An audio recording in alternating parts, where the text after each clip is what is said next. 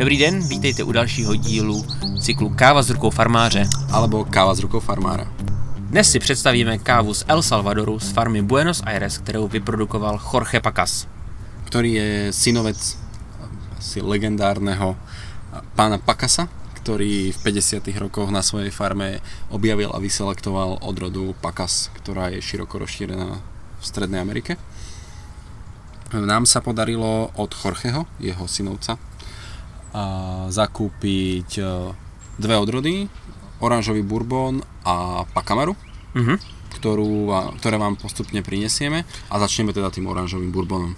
Já jsem ho dneska chutnal, je to hodně sladký kafe, trošku šťavnatosti, nějakého sušeného ovoce a kakao, mléčná čokoláda. Takže není to úplně taková ta šťavnatá káva. Myslím si, že se to hodí jak na filtrovanou kávu, tak se s tím dá vykouzit i slušné espresso.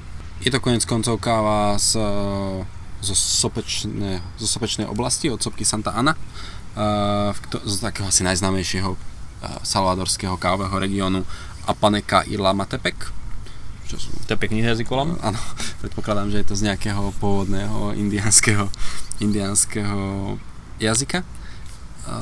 Ten náš oranžový bourbon, ktorý tento rok máme, je spracovaný premitou metódou a bol pozbieraný alebo sklízen, sklízený, Sklizený? sklízený v únoru letošního roku, alebo vo februári tento rok. a byl zpracován tradiční promitou metodou, kdy po vyloupání na loupačkách strávil 16 hodin ve fermentačních nádržích a poté byl sušen na betonových nádvořích.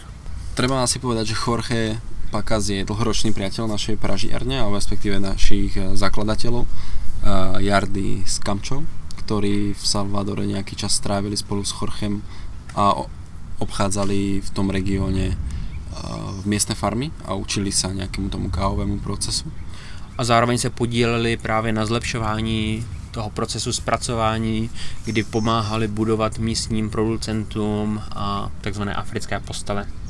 A celkově eh, se učili kontrolovat a ten celý proces té fermentace a toho sušení. A poté si tedy budeme moct vychutnat odrůdu Pakamaru, což je kříženec mezi odrůdami Pakas a Maroguigipe. Na našej web stránke môžete nájsť odkaz na galériu na Flickr, aby vás zaujímali nejaké uh, obrázky.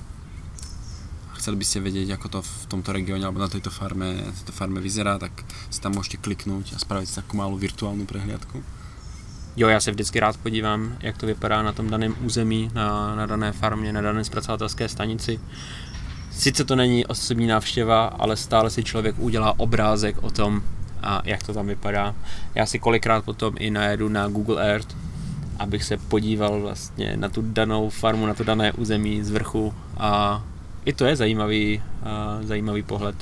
Mňa tiež vždy zaujíma, vlastne keď si čítam o nejakej farme spracovateľskej stanice, ale vedieť v tom kontexte tej krajiny, kde vlastne sa to, kde vlastne sa to nachádza, tá, tá oblasť, alebo vlastne celkovo ten, ten, ten farmár, vždy sa snažím si pokiaľ to ide, to treba z také Etiópii, je to trošku zložitejšie, ale pokiaľ to ide, tak sa snažím vyhľadať buď to mesto, alebo priamo tú spracovateľskú stanicu, aby som mal taký nejaký ako lepší Ce- celkový kontext. celkový teda. kontext, ten ob- obraz, z akého prostredia tá káva vlastne vzýšla.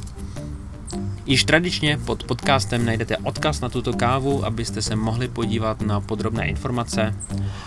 Mějte se fajn a užívejte si léta. Ahoj!